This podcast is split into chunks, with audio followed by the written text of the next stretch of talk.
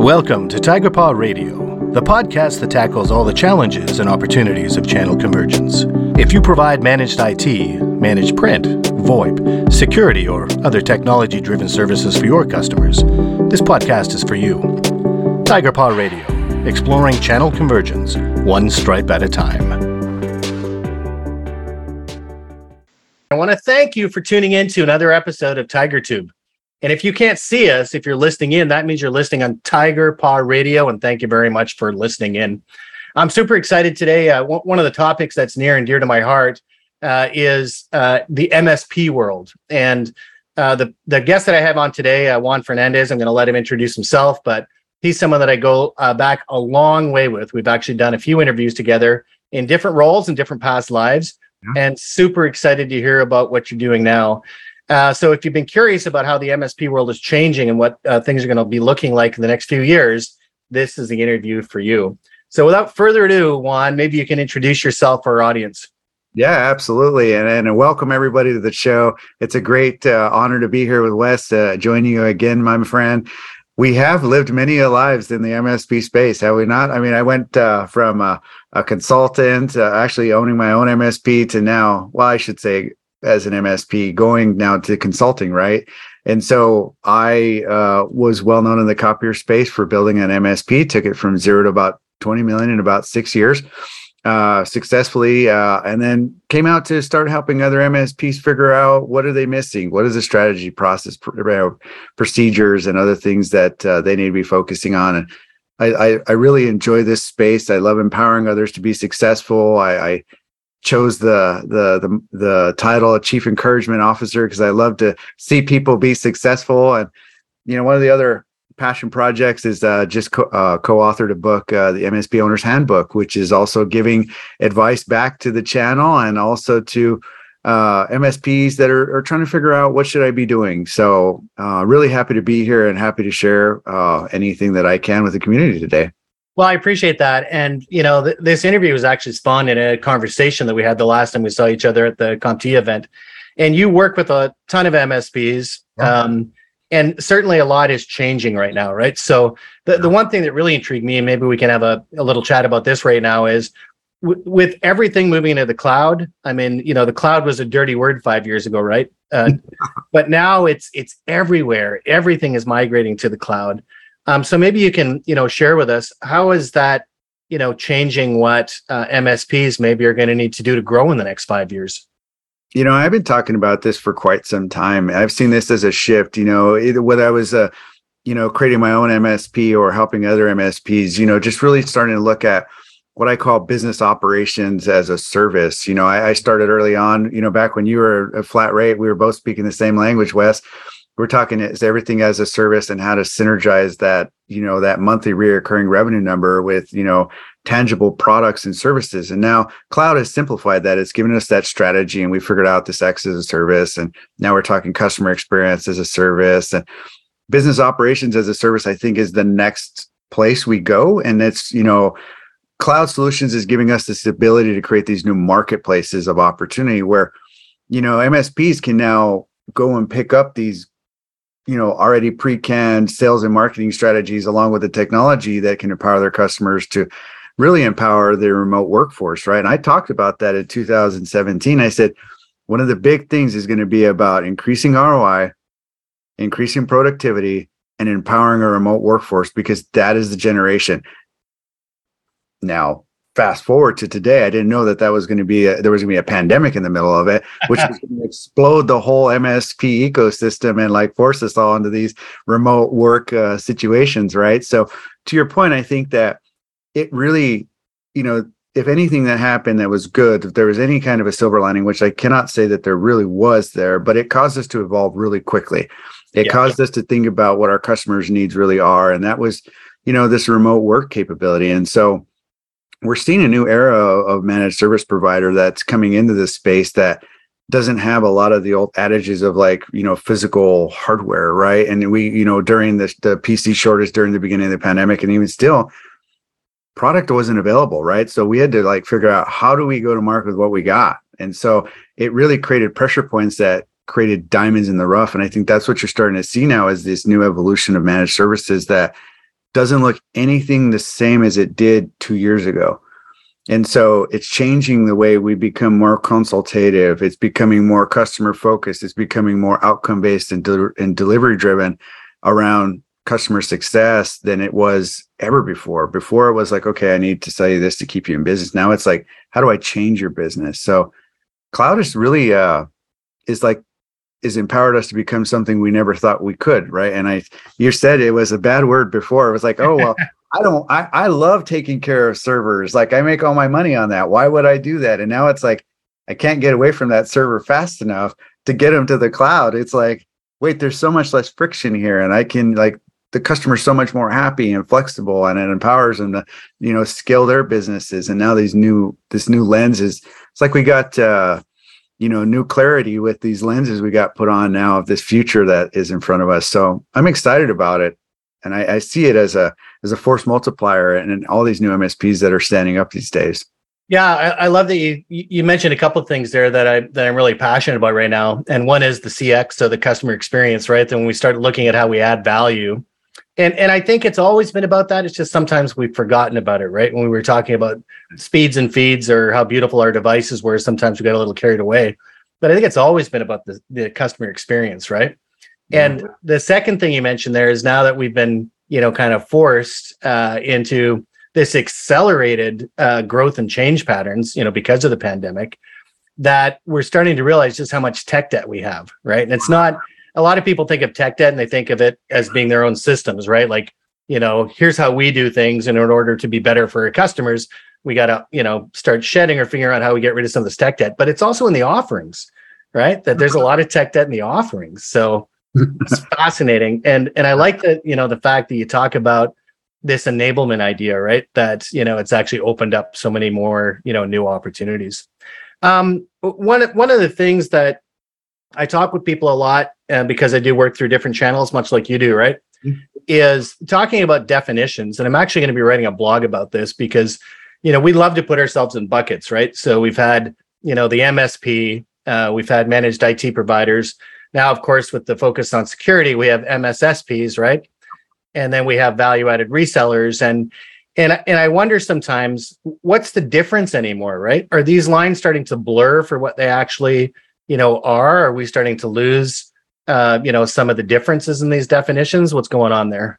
You'd be surprised, right? So, like, I sit also as the chair, uh, co-chair for the Channel Development Advisory for CompTIA, and you know, there's so many amazing thought leaders in that group that it's often interesting to drop that oil in that water and see what happens, right? Because you know one of the challenges I see that vendors have these days is not understanding what their ideal client profile is. And that's because there's so many variations of MSP, right? I started, you know, back when a couple years ago, I started kind of, you know, just charting this out, thinking around this nuance of why does everyone struggle with this so much? And it's like, you know, we talk about MSP 1.0, 2.0, and 3.0.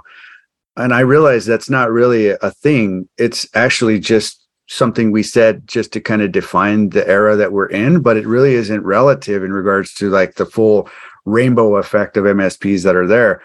I've started looking at it a different way where there's MSPs that are in practice or MSPs that have a practice or MSPs that are in best practice, right? And so if you can look at it from those three lenses, I've also quantified it as such that there are actually seven different MSP types and it's actually growing because if we talk about the MRR type companies that are not truly MSPs that are just resellers that call themselves MSPs, we almost have 10 flavors of MSP, all in the same word, right? And so I've been wondering why this hasn't been fully expanded upon to really identify like ICP because you know channel vendors often struggle to find market share with these types of companies because they're aiming at this market, but it's only penetrating 1% because it's really not resonating with the ones that are not truly an MSP or maybe they have a, a connotation of MSSP. So, and it also flip side of the coin is MSPs struggle with vendors because they don't understand how to go to market with them, right? They I like your product, I want to do business with you, but like, well, I'm focused on MSP, MSSP, vendor or VAR or ISV, not MSP SMB, right? So it's just interesting to watch how confused we still are and how misaligned as close as we are as a community and dependent on each other we're so far apart and it's just really interesting to watch and, and i think that to your point i'm really excited to read your blog and and and and and, and dive into what your thoughts are around that because i i believe that there's so many different versions of msp now that it's it's just it's kind of weird to to realize that there's that much difference. And and there is right? And that's the problem for customers is trying to figure out what that actually means. Yeah, yeah.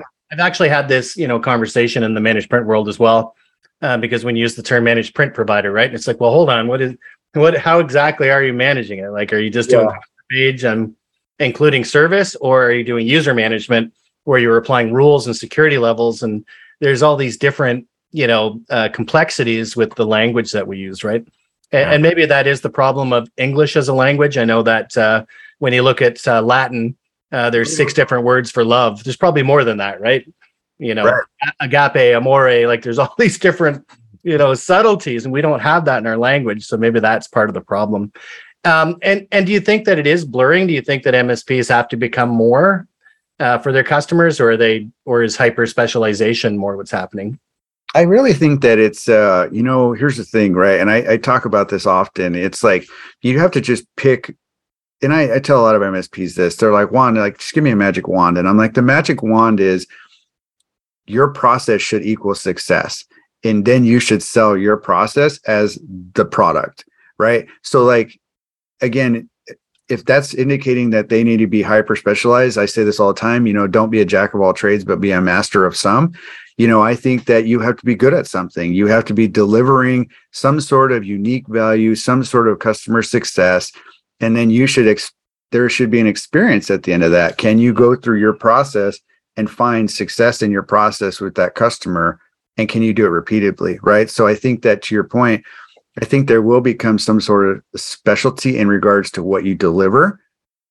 And it could be anything. It could be security. You could pick managed services. You could pick hardware. You could pick anything. It doesn't really matter but what it is you do should be your product. So i think it's specialized around the business process more than it is the technology or the the service delivery um, components of what it is they're trying to deliver. So i think uh, again back to your cx i fall every time i think about it it's like you know all i think about is wanting a customer to be successful more than i want them to do anything else right? So what does that mean to them? And then my product should do that for them. I love it. And uh, it actually echoes uh, some comments that i heard from uh, tammy beach in the hp uh, uh, interview that i did. Mm-hmm. she said even as a as a, a, printer company that they've started looking away from the device and kind of raise their eyes up a little bit to look at the person and the process. Mm-hmm. because you can fill as long as you know what again what success looks like like you say you can fill that in with your product offerings. And maybe it exposes some gaps. Maybe it exposes some areas that we've got to that we've got to grow right? I love it. Um this thing that remote work you touched on it a little bit earlier and i want to to dive into this a little more right? And you know th- there are some companies in the world that are and very few of them that are forcing all of their employees back to you know the office or the uh, auto manufacturing facility as it were. I won't name names but uh, yeah we won't say anything there. Yeah because he's probably listening on me right now but uh, but most organizations i think have come to terms with the fact that this idea of either remote work or mobile work or you know some hybrid version of it is yeah. is is here to stay right? And I think we can agree at least that it's not going anywhere. Whatever it ends up looking like in the next two years is anyone's guess, but it's not going away. So, uh, are there opportunities and, and challenges that MSPs have, you know, with this whole new remote work paradigm that didn't exist before? Yeah, I think that you know everyone. It just depends on what school of thought you're in, right? Again, back if you're in that in practice phase of you know being an msp it's going to hurt a little bit more but it's also giving you more opportunity to springboard those that maybe already have a practice and jump across that to best practice right? So one of the challenges i think that msps have always struggled with is you know the the cost conversation on top of security right? We we've enabled people to steer away from it because well it'll never happen to me as they may say. During the pandemic we increased our threat landscape a thousandfold right because now all of a sudden the command and control went away and now all of a sudden we have all these bring your own devices and these homes that are now connecting to corporate infrastructures with God knows what on it. Right. So it's like you know all of uh, all the kids that are messing around on the computers that are completely malware ridden you know are now tapping into corporate infrastructure because there was no hardware so it was a, a pretty significant opportunity for us to say look we need to think past this to harden our security you know lives if you will and now be thinking more meaningfully of like look here's what this means to you as a business and they were listening right so the seat at the table became a little bit more pulled in. Like we weren't just a random family member that just dropped in for Thanksgiving. We're now an actual family member that's here at the table that brought rolls and and and and some food and it's good and now I want to have you here because I need you here, right? So for those that took that seat found that it was probably a lot easier to have the best practice conversation and jump past the cost conversation. It's like, look, this is what you need to run your business and I don't think that's going to change. So here's that silver lining I talked about was that everyone's ears opened during the pandemic on what they needed to do. It's like, okay, I'm in uncharted territory here. How do I keep this boat afloat? And it's like, you need security. And I think that now they were listening and it's it's fine now we can implement best practice and security process and protocols. That's going to take you from where you were way faster and it's going to give you that autonomy to allow people to work remotely. So for me, I think that the remote work is going to stick around for those businesses that are pushing back. I totally get it. They have a lot of tech debt. They got a lot of infrastructure they need to run back to. It's too expensive to empower them to be remote workers. And again, manufacturing and certain other trades can't really effectively work remotely, I would say, because there is, you know, things that have to happen in a physical location to generate product.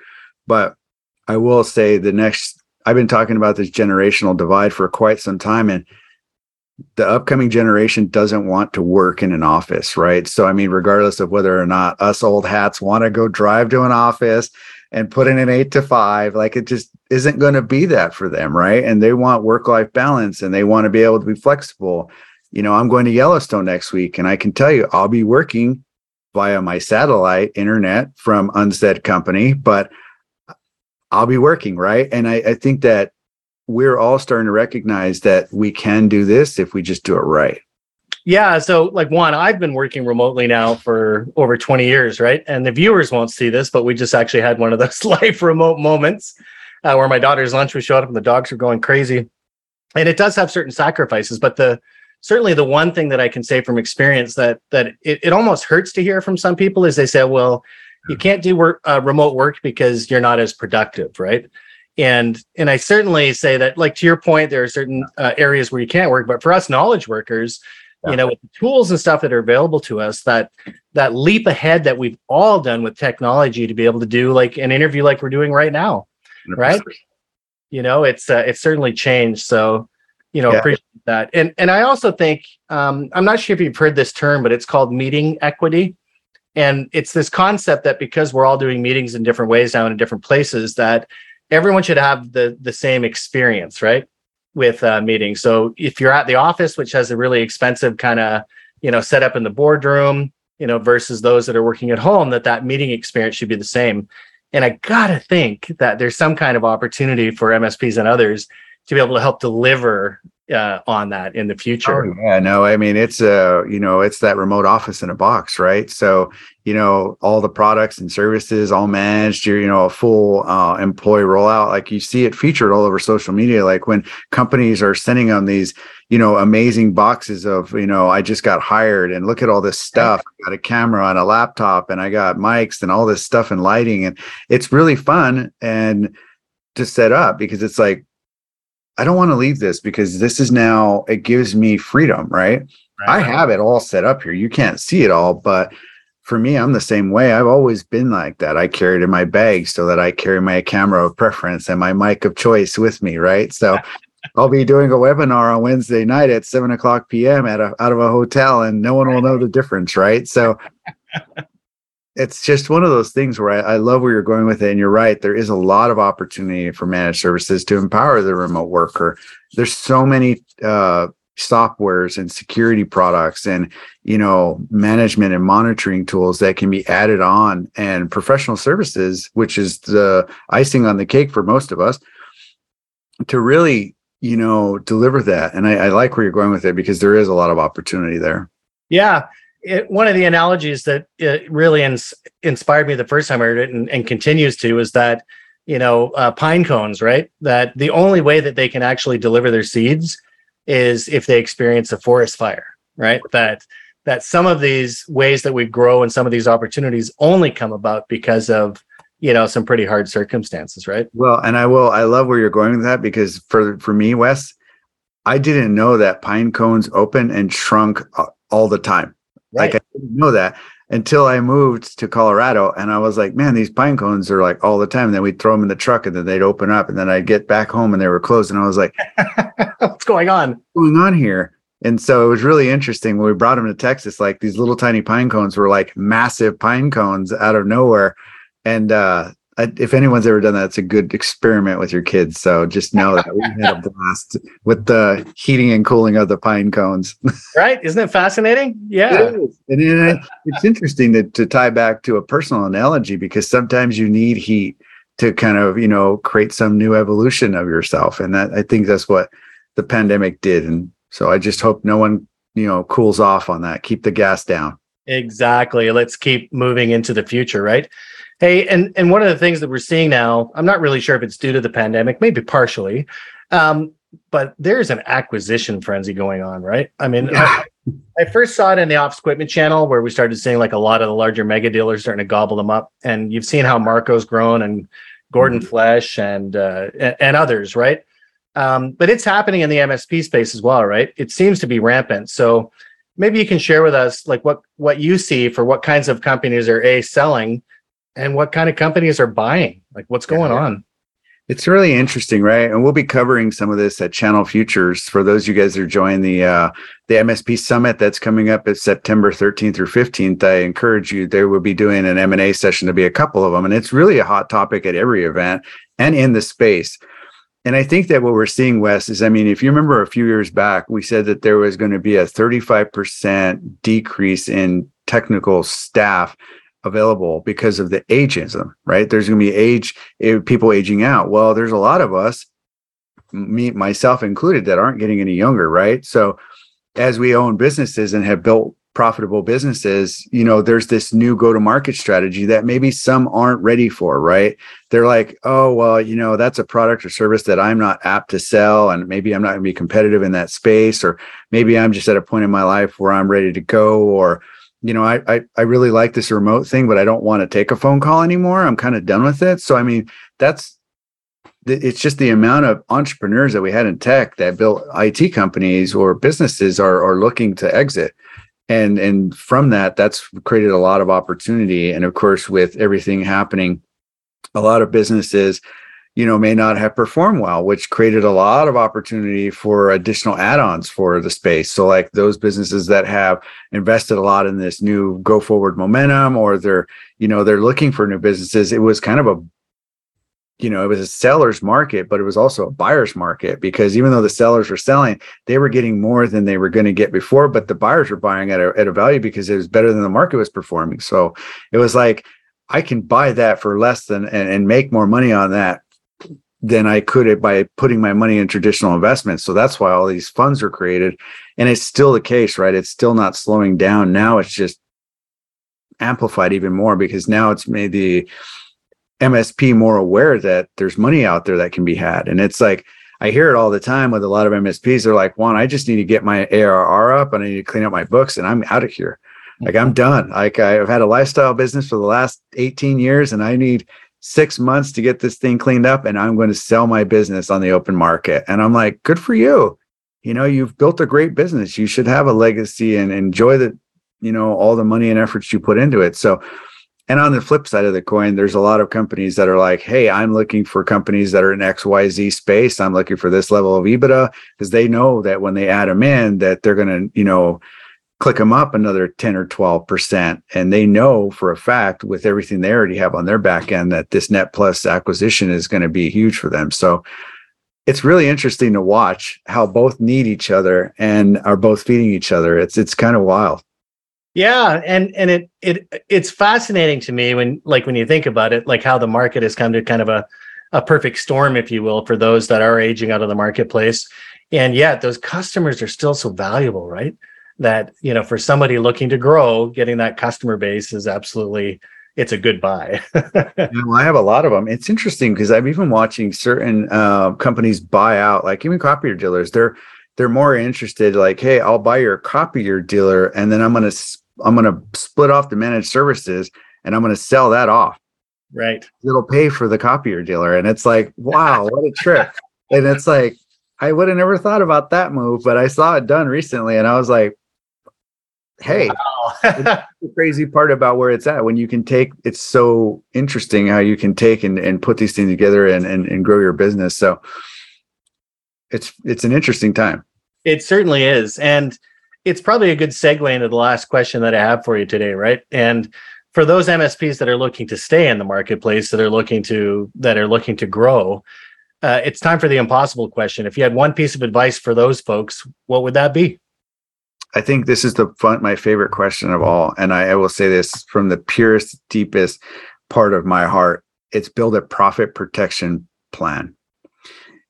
So many business owners have gone through life not built for profit and and and just staying just above the needle just above just to keep it going and if you are looking to exit your business, you want to make sure that this thing is fully optimized. So your strategy, your process, your programming, all of that should be aimed at profit. So if you're not making profit, you need to go back to the drawing board and figure out how you need to do that because you're never going to get what you're worth if you don't make money. Right. And so for anyone that's starting a business, focus on that. For anybody that's in business, focus on that. For anybody that's looking at buying one, focus on the ones that are profitable, right?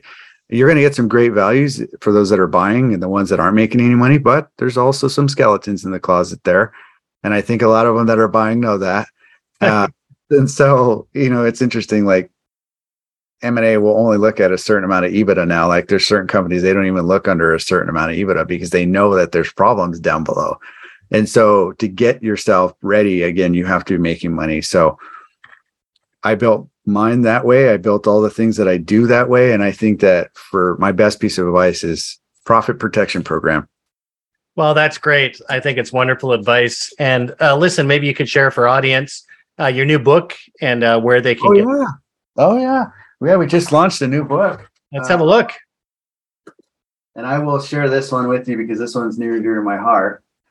Uh, we just launched the MSP Owners Handbook QBR edition. So, for those that are interested in, in picking this up, it's uh, all about strategy, process, and procedure uh, on how to enact change in the QBR process. So, for those of you looking, uh, pick it up on Amazon. You guys can go and find it there. And the best part about this book is 50% of the money from the book goes back into a fund that is uh, eligible for MSPs or people trying to get into tech. We're going to be issuing certifications and education and give back for those that apply openly. So if you know we're going to have it, it's a you know a contest. You write a little story, tell us how you think it'll change you, and then we'll be issuing that back. So it's a give back book, and anybody that's participating in it, um, we have a lot of great people that have come together on you know sponsoring that and allowing us to talk about it and it's really great and it's really fun and i'm excited to be able to give back because i was once one of those young young people in tech trying to figure out how to get into this space and i remember going to buy a first certification and then failing at it and uh, having to figure out how to pay for it again and i'm like holy crap like i have to go tell my wife uh i didn't make it and i got to come up with another 150 bucks like that'll true you up pretty quick yeah. especially when you make a 150 bucks a week, right? So it was like, okay, well, uh, we're eating air. it was, it's a real big give back for me, and uh, I'm really happy to do it. Marnie Stockman and I came together on this book, and uh, this is just one of six. So this is the first of six that's coming out as a series, and and then I really look forward to helping um, help people out on this. So thanks for asking about that, Wes. Yeah, well, it's really important, and I and I love this idea of giving back. Right, that you found a way to actually uh, use your knowledge and your expertise to to give back, and and that's something that's near and dear to my heart. So, really appreciate all you're doing there, and I really appreciate you taking the time to do the interview today. And in respect for your time and for that of our audience, um, I just want to thank you for doing this today. And for everyone out there in Tiger Paw land that's either watching us on Tiger Tube or on Tiger Paw Radio, thanks again for your time. We know it's valuable and we know that you've got some great learning content out of this today. And until next time, keep learning. And so we come to the end of another exciting episode of Tiger Paw Radio. If you'd like to listen to more great learning content to help you grow your business, please be sure to visit www.tigerpaw.com and click on the Resources tab. You can also subscribe through your favorite podcast platforms to be sure you never miss another episode. And until next time, keep learning, keep growing, and keep that inner tiger strong.